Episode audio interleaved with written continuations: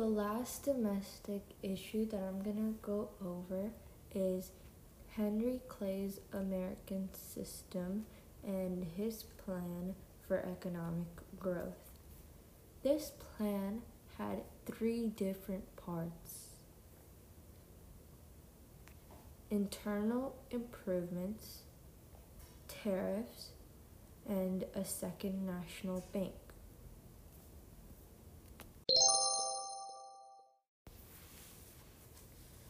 Starting with the internal improvements.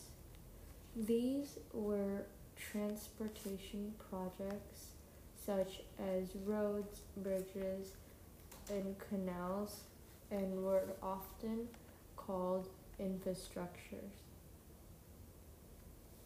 The first thing uh, Clay said was that federal government would have to pay for these, and the um, three major developments were the Cumberland Road, also referred to as the National Road, in 1818, Erie Canal in 1825 was the first major canal project, and steamboats were established.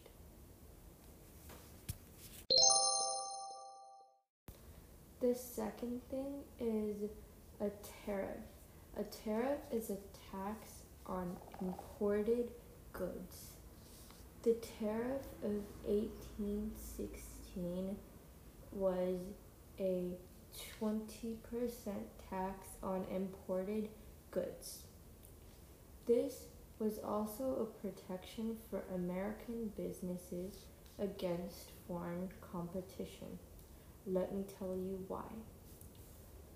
This tariff causes British goods to be costlier. So this meant that people would focus on what's in like what would focus on local businesses instead of buying stuff from the British because that's way costlier now. The third part of Henry's um, system was a second national bank. The original first bank from Hamilton's and Jefferson's argument went on for 20 years. This meant that it had a 20 year charter. This a bank could control national currency and regulate state banks. This was also the beginning of the McCulloch versus Maryland case.